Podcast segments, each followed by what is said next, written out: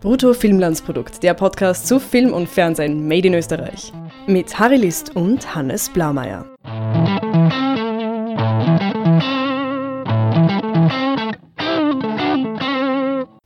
Hallo Hannes. Hallo Harry. Es hat jetzt bis Folge 8 gedauert, wir haben eh lang durchgehalten, bis wir endlich, endlich einen Nazi-Film besprechen. Viele Leute sind ja der Meinung, dass österreichische Filme irgendwie zu 90% aus Nazi-Filmen bestehen, was natürlich keinerlei empirische Grundlage hat. Ja, aber mit äh, Nebel im August besprechen wir auch endlich einen von dieser Kategorie. Ja, wobei man sagen muss, das ist eine minoritär österreichische Produktion, also die meiste Kohle kam von woanders her. Wurde auch in Deutschland großteils gedreht. Mit großteils deutschen Darstellern, also es gibt äh, drei österreichische Haupt- und Nebenrollen. Also ist natürlich äh, immer so eine Kompromisssache. Ne? Ähm, ja, es geht um. Oder magst du erzählen, worum es geht? Nebel im August ist die Geschichte von Ernst Losser, ein Jenischer, der was 1942 in eine äh, Nervenheilklinik, naja, nicht eingewiesen wird, sondern sein Vater ist ein, ein äh, fahrender Händler und deshalb wird der Ernst, der, dem eigentlich physisch und, und, und ähm, psychologisch nichts fehlt, wird er aber auch dort hingegeben, bis sein Vater eine bleibende Unterkunft hat. Und, ähm, Beziehungsweise er wird, er wird abgeschoben von einem anderen, er war in irgendeinem Internat oder sowas und, und es beginnt, dass er quasi transferiert wird, weil er quasi als unerziehbar gilt oder so. Das ist irgendwie die psychische Störung, aufgrund dessen sie ihn dort Genau, er ist ein bisschen ein, bisschen ein Kleptomane. Ja, also in seiner Akte wird natürlich gleich vermerkt Zigeuner. Das ist dann so die, seine rassische Einordnung im, im Unrechtssystem der Nazis und das lässt ihn dann dort auch nicht mehr heraus, wie wir später sehen werden. Ne? Hm. Ja, und die Geschichtsexperten werden natürlich wissen, dass diese Nervenheilkliniken, ja, dass das eigentlich, eigentlich eine, eine, ähm, ein Euphemismus ist dafür, dass das Teil des äh, Euthanasie-Programms war und ja, darum geht es auch in der Geschichte, dass äh, viele der, der Freunde, die der Ernst dort äh, findet, dann Opfer dieses Euthanasie-Programms werden. Genau, also der Film basiert zum einen auf einem Buch und dieses Buch basiert wiederum auf echten Ereignissen. Ernst Losser hat es wirklich gegeben. Und warum man über Ernst Losser so viel weiß, ist, dass er, dass sein Fall ähm, relativ gut aufgearbeitet wurde. Also es gibt ja viele Hunderttausende, denen diese unter Anführungszeichen Ehre oder diese Gerechtigkeit nicht zuteil geworden ist. Aber im Fall von Ernst Losser, er war ein Paradebeispiel oder er war ein, ein, ein Fallbeispiel für die äh, Entnazifizierungsprozesse nach dem Zweiten Weltkrieg. Also deswegen weiß man über Ernst Losser relativ viel, deswegen gibt es sehr viele Literatur über ihn, obwohl er eben nur äh, eben ja gerade mal ein Teenager wurde, so vielleicht können wir vorausschicken. Und der Film greift also diese ganze, ja, ich meine, Grausamkeit ist noch weit untertrieben, ähm, dieses System dort gar nicht so direkt an, sondern bleibt äh, relativ neutral in einer Beobachterposition. Irgendein Kritiker hat geschrieben, dass es gar nicht nötig ist, irgendwie jetzt da große pathetische Bilder zu zeichnen. Dem stimme ich zu. Muss allerdings auch vorausschicken, bevor wir dann irgendwann den Film jetzt bewerten wollen. Für mich hat das nicht so funktioniert. Das mag jetzt einerseits daran liegen, dass ich vielleicht abgeschumpft bin, beziehungsweise aus meinem historischen Interesse her ehrlich sagen muss, für mich war da auch nicht so viel Erkenntnisgewinn dabei.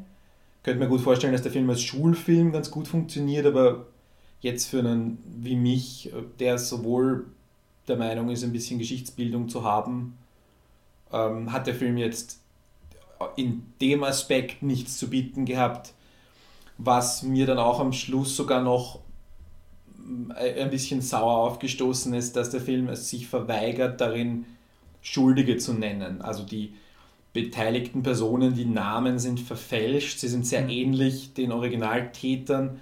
Der Oberarzt, der gespielt wird von Sebastian Koch, hervorragend gespielt wird, ähm, der wurde begnadigt äh, zehn Jahre nach dem, nach dem Ende des Krieges und ähm, hat dann als Arzt weiterhin praktiziert und jetzt ist, stellt sich halt die Frage, warum nennt man seinen Namen nicht? Ist Begnadigung quasi Freispruch oder mit der geschichtlichen Aufarbeitung, die wir danach betrieben haben. Das betrifft die anderen Personen auch. Man hat sich da auch sehr viel, glaube ich, sehr viele Personen fusioniert und man erzählt die Geschichte anhand von wenigen Tätern, die irgendwie alle viel zu viel tun. Hm.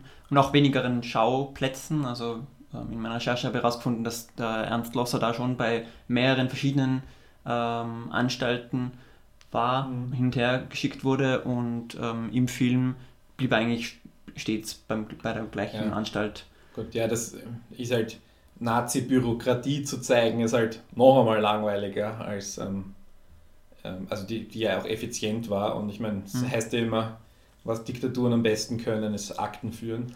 Ja. Aber ich stimme, ich stimme dazu, dass es ähm, von einem sehr beobachtenden Blickwinkel aus war.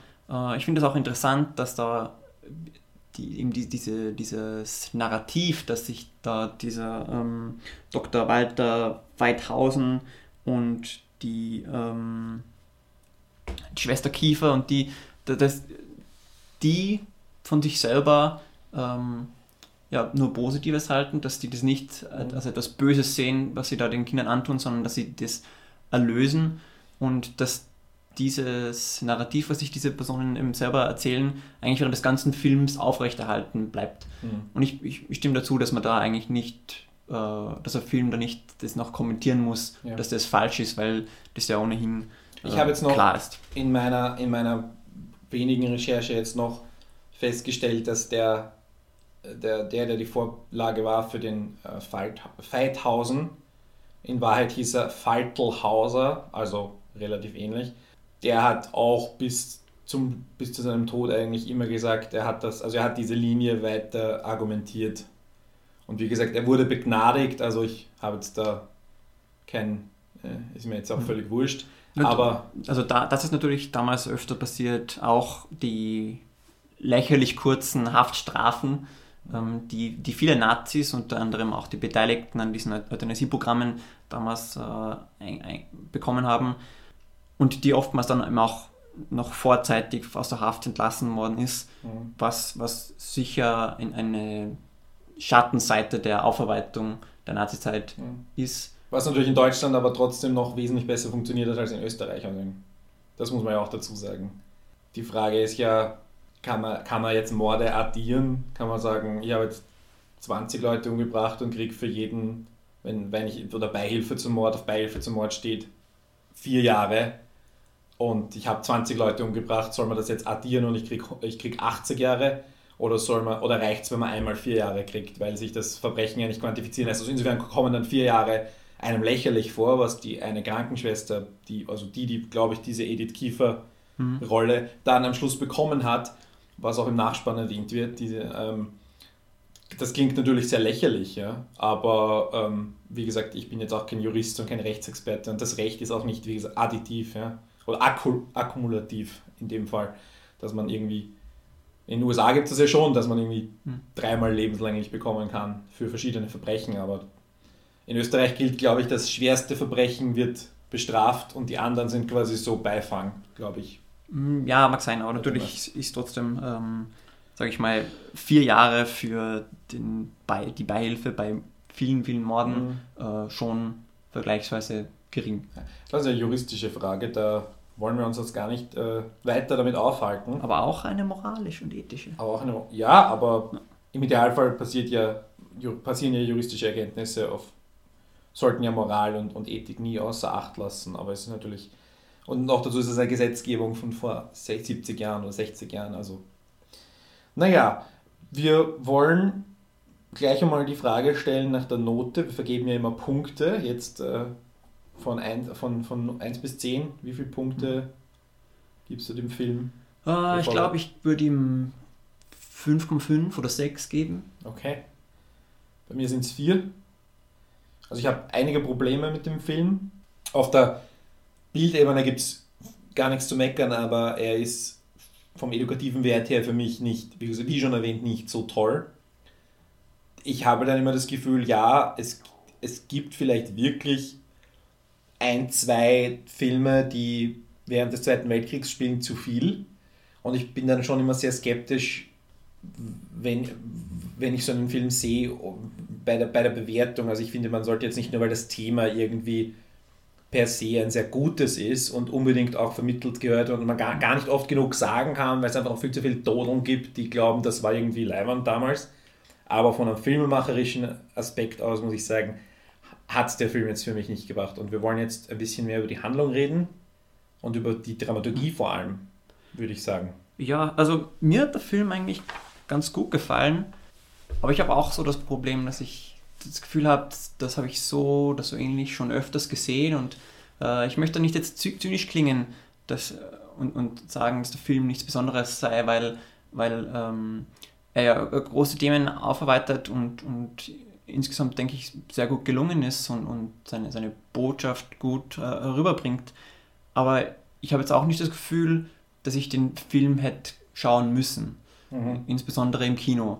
Ich könnte mir diesen Film eben auch sehr gut als, als Fernsehfilm vorstellen. Und dann wäre mein anderes Kriterium, wie sehr hat er mich emotional mitgenommen. Und da muss ich sagen, hat er mich schon einigermaßen, aber ich habe jetzt auch kein Tränchen verfließen lassen. Dann machen wir hier jetzt einen Schnitt. Nach der Musik reden wir über die Handlung. Schön, dass ihr noch da seid. Wir haben jetzt eh schon vorher gesagt, dass äh, Ernst Losser diesen Film nicht überlebt. Mhm. Und es gibt natürlich ein, äh, ich habe ein ganz großes Problem mit seinem Tod. Das klingt jetzt ein bisschen komisch. Natürlich habe ich ein Problem damit, wenn Kinder ermordet werden, so ganz mhm. generell. Aber äh, warum zeigt man ihn nicht? Also es, es, ist, es geht irgendwas verloren am Ende. Man sieht den, den Krankenpfleger, gespielt von Thomas Schubert, der heißt Paul Hechtle, und, den, äh, und die Schwester Kiefer, von, gespielt von Henriette Confurius, äh, Confurius, ein wunderschöner Name übrigens, sieht man sein Zimmer betreten und man weiß, was passiert oder man hofft, dass er jetzt nicht drin ist und diese Hoffnung wird irgendwie nicht erfüllt. Und dann gibt es so eine symbolische Figur des Raben, die uns jetzt dann auch vermittelt, uns und Nandl vermittelt, er ist tot, sorry. Ach, das war wunderschön. Das war schön. Äh, wir äh, sehen eine Figur unterm Leichentuch legen, wir sehen mhm. ähm, den Herrn Witt, der eine sehr merkwürdige Rolle dort einnimmt, gespielt von Branko Samarowski ähm, ihn quasi bedauern und weinen und das auch Nandl mitteilen, aber wir sehen nichts mehr von, von Ernst. Und äh, da stell, das, das war irgendwie so kein richtiges Ende. Es war also ein wirklich. Also da habe ich jetzt auch wieder das Gefühl, wenn du sagst Fernsehfilm, dass die zuständige Redaktion vom ZDF, die da auch in den, bei den Produzenten aufschien, da vielleicht irgendwie was dran gedreht hat. Wo ich mir aber halt denke, dann schneidet es halt eine eigene Fernsehfassung, aber als Kinofilm war es wirklich ungenügend einfach. Ein ungenügendes Ende.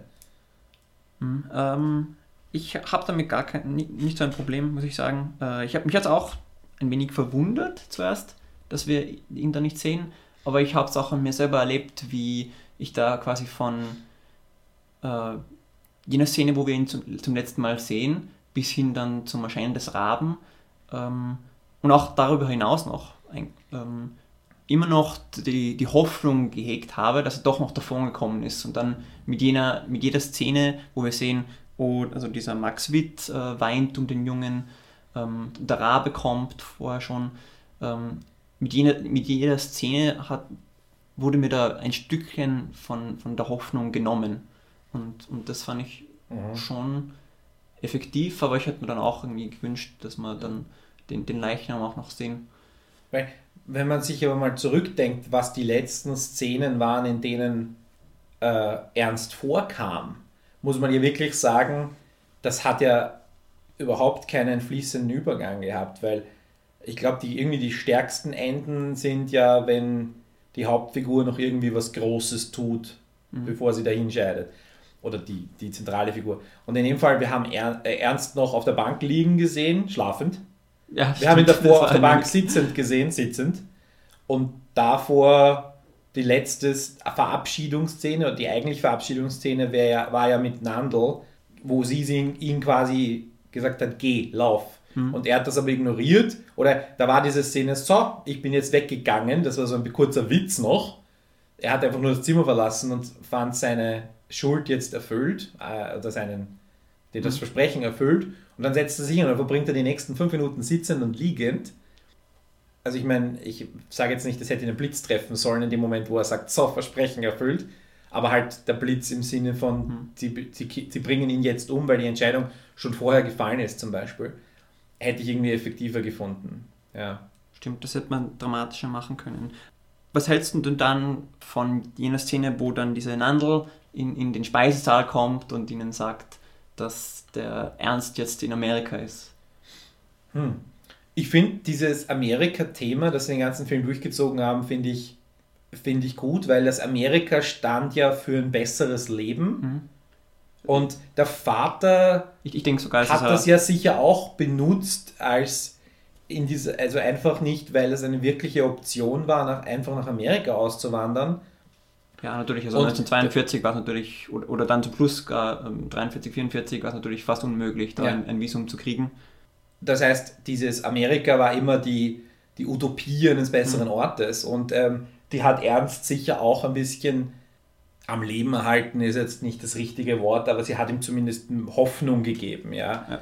Da hat das Amerika dann am Schluss funktioniert, weil ich meine, was sagt sie denn in Wahrheit? Also sie sagt, er ist jetzt in Amerika und die Schlauen, die dazu gehört haben, werden sich ausrechnen können, ich habe ihn gestern noch gesehen, er kann nicht heute in Amerika sein. Und er kann ja auch keinen Brief geschrieben haben.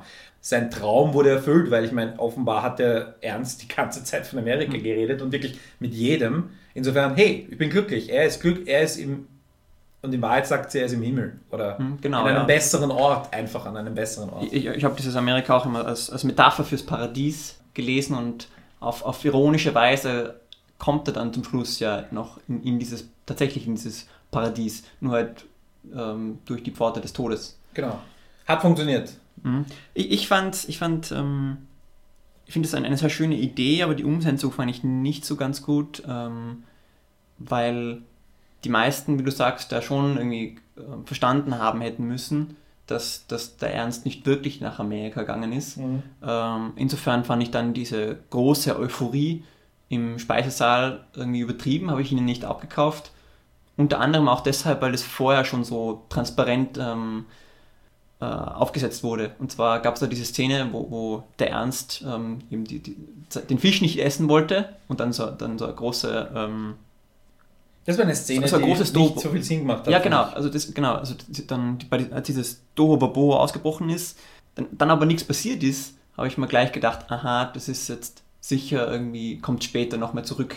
Und sowas sind halt diese kleinen Feinheiten, die, die ich an diesem Film vielleicht kritisieren könnte, wo ich sage, ah, diese Szene, das hätte man irgendwie im Hintergrund von was anderem, ähm, von, von richtigem Plot äh, geben sollen. Weil sein Protest im Speisesaal kommt ja eigentlich aus dem Nix. Genau. Also ich ja. meine, wenn ihm das Essen nicht schmeckt, dann. Er hat ja vorher, war er ja immer eher ein ruhiger. Also er hat, wenn er, seine rebellischen Akte waren immer im Geheimen. Das war Diebstahl oder mal, er wollte mal den Pfleger einsperren oder solche Dinge.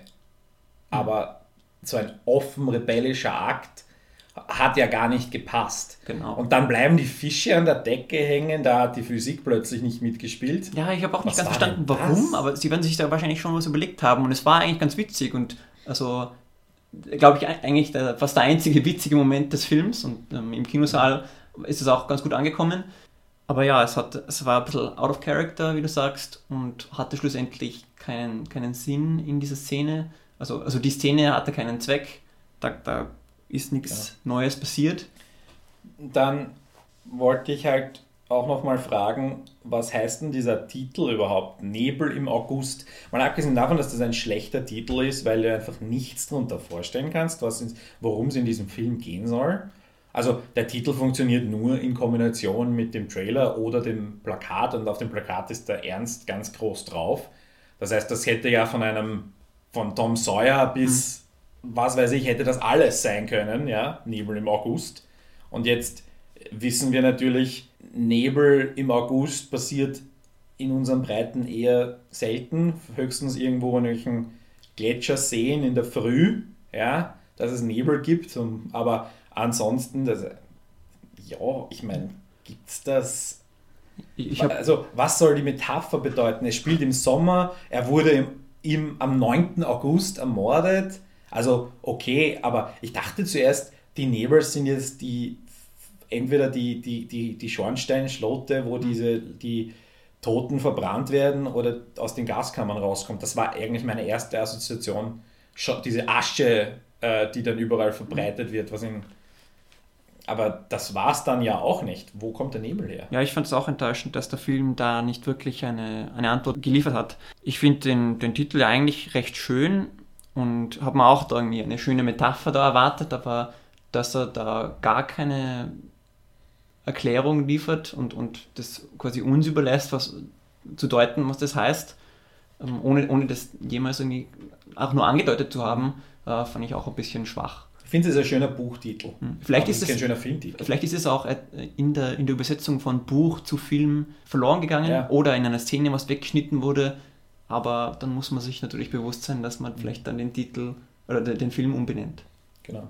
Und wenn es nur in einer Szene irgendwie eine Rolle gespielt hat, weil dann hätte ich den Titel Fliegende Fische oder sowas fast besser gefunden. Eigentlich. Das wäre halt irgendwie so Mhm. mit einem leichten, absurden Ding gewesen. Ja, ich habe da noch vielleicht eine kleine darstellerische Kritik. Ich meine, ich habe jetzt schon Sebastian Koch gelobt. Ich muss ehrlich sagen, der äh, Ivo Pitzka, der den Ernst gespielt hat, ein sicherlich talentierter junger Mann, aber mich hat er nicht überzeugt. Da muss ich halt oft feststellen, solche Filme stehen und fallen mit den Kinderdarstellern und manchmal funktioniert und manchmal funktioniert es nicht und diesmal hat es für mich mit, mit Ausnahme von Nandl waren, also spielt, also Nandl war gut, Theresa war gut und also die Mädchen und die Burschen waren äh, nee, aber ist jetzt nicht der Riesenkritikpunkt, weil ich weiß natürlich, oder ich kann mir vorstellen, wie, wie schwierig es ist, ähm, und speziell mit so einem Thema, weil die Kinder wissen ja, was da passiert und nicht umsonst gab es ja dann auch Set-Psychologen und so, weil es einfach muss auch eine unfassbare Herausforderung sein, jemanden, einen erwachsenen Mann Mörder zu nennen für einen Zwölfjährigen, ja, einfach und anzuschreien, du bist ein Mörder. Also, dass man da mal schnell schlecht spielen kann oder dass die Szene dann ein bisschen gezwungen wirkt, will jetzt nicht negativ belasten, aber ich möchte nur sagen, die grandioseste Kinderschauspielleistung aller Zeiten war es nicht. Ja, aber mich hat es überhaupt nicht gestört, muss ich sagen. Und ich hätte jetzt da, vielleicht bei einer Szene, war ich mir nicht sicher, ob das schon natürlich war, aber, aber sonst ähm, hat mich das nicht gestört. Es gab ein paar Szenen, wo ich mir dachte, da, also wo es mich einfach rausgerissen hat, wo ich mir dann dachte, aber das ist jetzt Meckern auf hohem Niveau.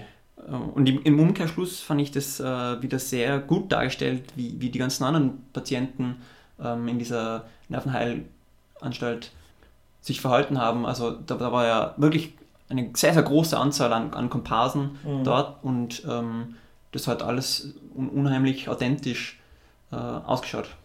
Und das hat mir sehr imponiert.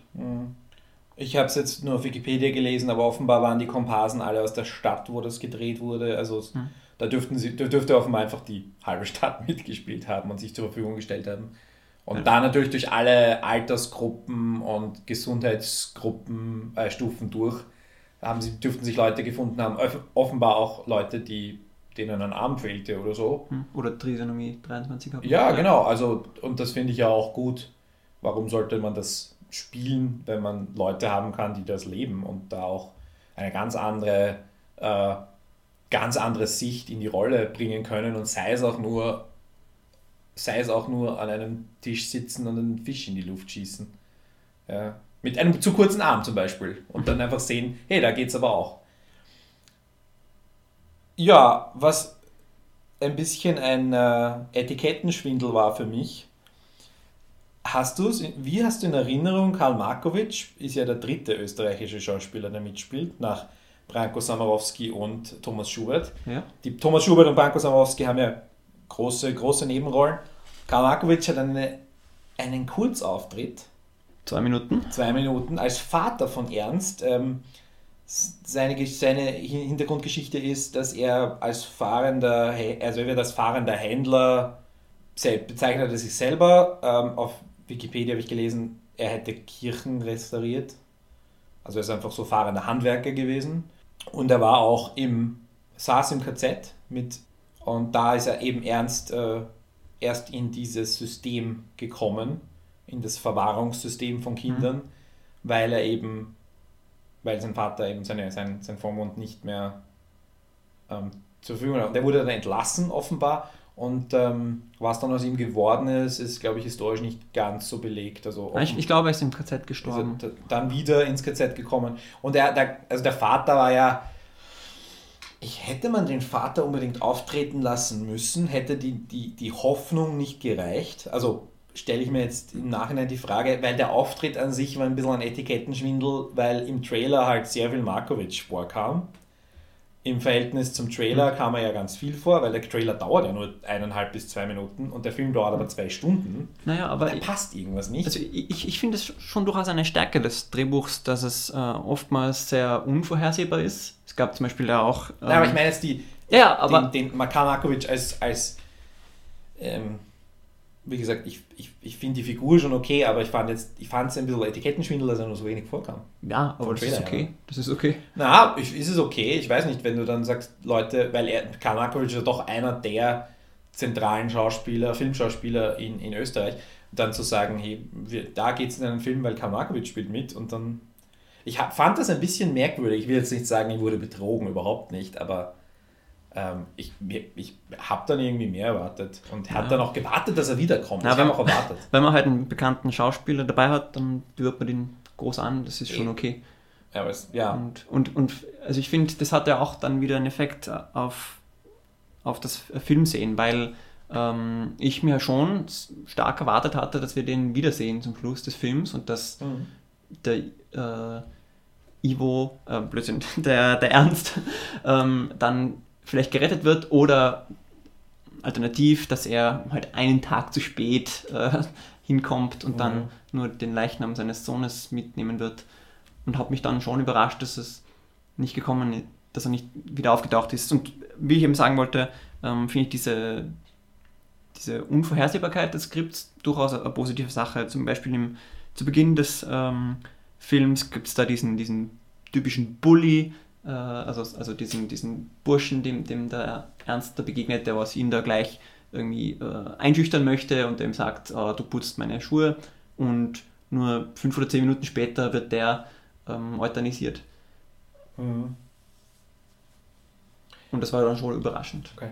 Man kann es jetzt Unvorhersehbarkeit nennen, aber man könnte auch sagen, jetzt ein Fass aufzumachen und dann später nicht mehr zu bearbeiten, könnte man auch kritisieren. Also mhm. ich, ich meine, es ist halt eher so eine Glas halb voll, Glas halb leer Situation, ja. weil es halt doch sehr viele dieser Momente im Film gibt. Die Schlittschuhe sind auch so ein Beispiel, die, wo wir uns auch einig waren, nachher dann ähm, die Schlittschuhe äh, kann man ersetzen durch jedes beliebige Stück äh, Spielzeug oder, oder überhaupt irgendeine Art von, von Ding und die, der erste Moment zwischen Nandl und Ernst ist dann, sie, sie sagt total out of the blue, sie hätte gern Schlittschuhe oder sie würde gern Schlittschuh mhm. laufen. Mhm. Also das hat einfach nicht gepasst. Also entweder hat er jedem von seinen Schlittschuhen erzählt, dann muss mir das aber auch zeigen, dass er das erzählt, weil sonst wirkt das alles ein bisschen.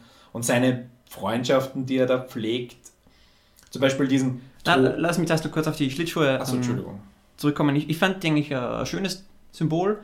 Ähm, fand es aber auch merkwürdig, dass, dass die Nandel da genauso auf Schlittschuhe abfährt wie, wie der Ernst. Ähm, ich finde, ich find, diese Schlittschuhe sind ein Symbol irgendwie von etwas, was, was unerreichbar ist, weil, weil, weil sie ja im, im, im Sommer waren und, und es noch lange, lange Zeit ähm, gedauert hätte, bis, bis der Winter gekommen wäre, bis ähm, diese Schuhe wieder äh, Funktion gehabt hätten. Gleichzeitig sehe ich da aber auch gerade irgendwie ein Problem ein bisschen in der Timeline, wenn er 1942 da eingeliefert worden ist oder hingebracht worden mhm. ist und ähm, dann 44 stirbt, dann müssten ja zwei Winter gekommen sein. Genau. Richtig. Also in Wahrheit ist er 42 in dieses mhm. Lager gekommen und 44 gestorben. Ja. Und Vielleicht ist das im Film ein bisschen umgeschrieben. Im Film gewesen. müssen sie aber, weil wir hatten ja dieses, diese Timeline mit der Mangelernährung, der mhm. Herbeigeführten Mangelernährung durch die sogenannte E-Kost.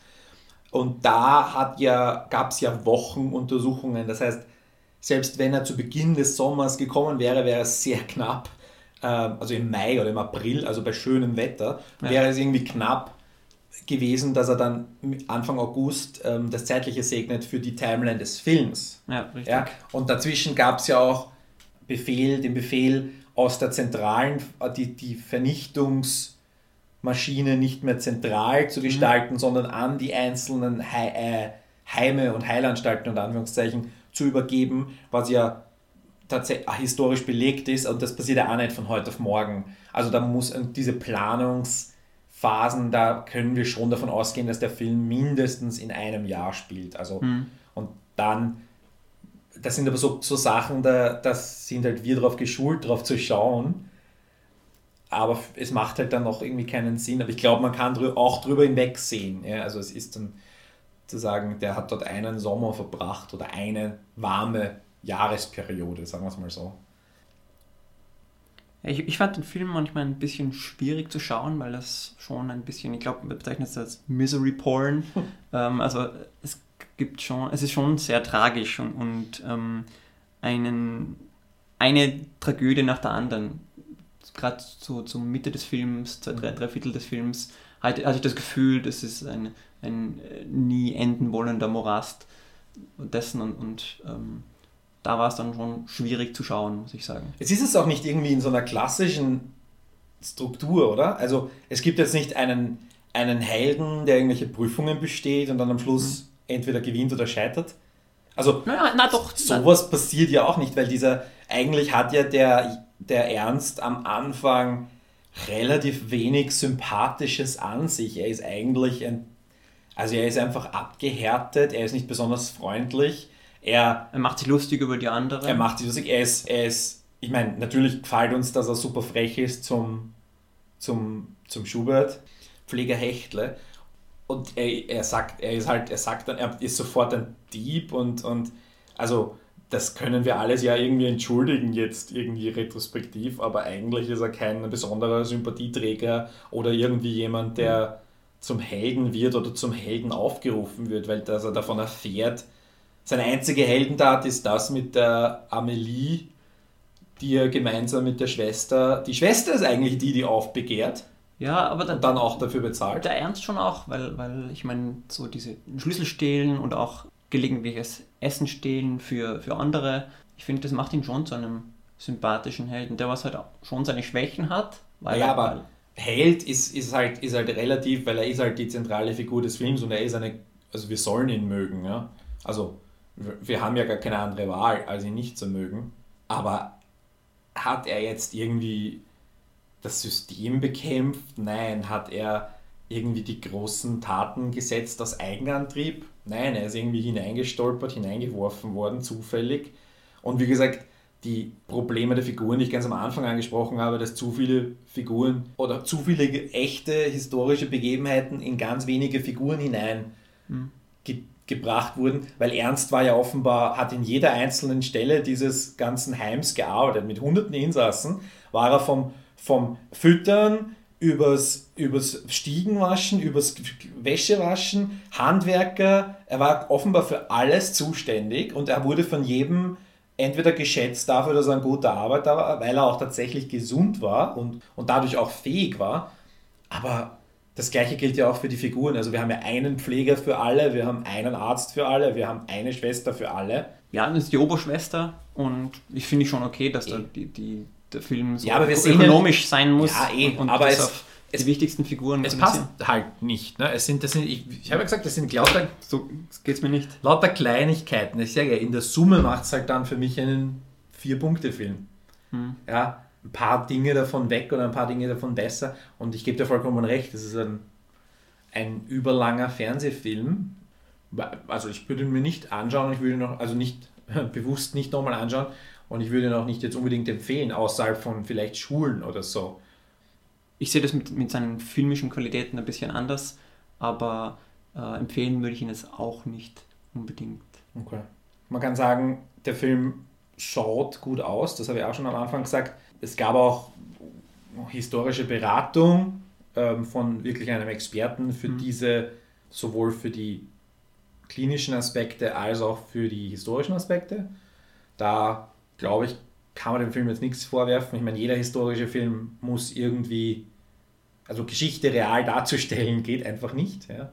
Das heißt, aber von der Ausstattung her und natürlich diese, diese Massen an Darstellern teilweise, beziehungsweise man hat das, ja, also sehr viel herausgeholt, glaube ich, auch durch den, durch den Drehort, der ja auch ähm, historisch vorbelastet war, in genau dieser Hinsicht. Also man, das gibt schon nochmal so ein eigenes Gefühl. Und ähm, aus Österreich kamen da eine knappe, ja, etwas mehr als eine halbe Million, habe ich gefunden, von FISA, ÖFI und Film vor Wien und dann haben ORF hat sich auch noch beteiligt. Mhm. Ähm, Damit sie ihn dann im Fernsehen ausstrahlen können. damit sie ihn dann im Fernsehen ausstrahlen können. Natürlich, der ZDF hat sich auch beteiligt und dann noch verschiedene Fernsehfonds, also über ganz Deutschland verte- verteilt. Der Film ist irgendwie, hat den bayerischen Filmpreis hat er äh, bekommen. Also insofern Ja, ist das- er- es ist ein bayerischer Film und Bayern ist ja bekanntlich, machen immer ihr eigenes Ding. Er hat auch das Prädikat besonders wertvoll erhalten. Ja, wobei ich jetzt überhaupt keine Ahnung habe, was da jetzt die Parameter oder Kriterien sind. Also, aber ich sag mal, Prädikat wertvoll, habe ich das Gefühl, kriegen immer historische, also oft historische Filme, die eben ein, ein schwieriges Thema gut vermitteln. Und Egon Schiele hat, glaube ich, auch das, unsere letzte Folge, auch das Prädikat wertvoll erhalten. Also das ähm, insofern ja, wie gesagt, da, beim einen ist es halt Kunstgeschichte und beim anderen ist es halt äh, äh, Weltkriegsgeschichte. Also insofern kein Problem. Ich habe überhaupt kein Problem damit, wenn Bildung äh, stattfindet. Begrüße ich als Sprössling einer absoluten Lehrerfamilie natürlich absolut. Ja, dann bleibt uns am Schluss nur zu sagen, A, danke fürs Zuhören, das ist natürlich das Allerwichtigste. Das sagen wir mal erst am Schluss, aber eigentlich sollten wir es zuerst sagen. Ja, danke, dass es so lange ausgehalten hat. Richtig. Mein Geschwafel jedes Mal und meine äh, unendliche i-Tüpfelchenreiterei. Un- Unendliches Wissen. Naja, unendlich. Danke Wikipedia und ein paar andere Seiten. Außer eine andere Seite, die wir empfehlen können, ist äh, iTunes, wo ihr bitte unseren Podcast bewertet. Das hilft uns angeblich. Und äh, wir freuen uns auch, mit euch in Kontakt zu treten über die Website bruttofilmlandsprodukt.net als Artikelkommentar oder was gibt es noch für Möglichkeiten? Äh, auf Twitter könnt ihr uns kontaktieren. Harry, du bist äh, auf Twitter der Harry Lee. und du bist der Blameyer. Und äh, E-Mail findet ihr auch auf der Website. Und bitte abonnieren, wenn ihr es nicht noch, wenn ihr es nicht schon habt und weitersagen. Und bis zum nächsten Mal. Danke, Hannes. Bis zum nächsten Mal. Servus.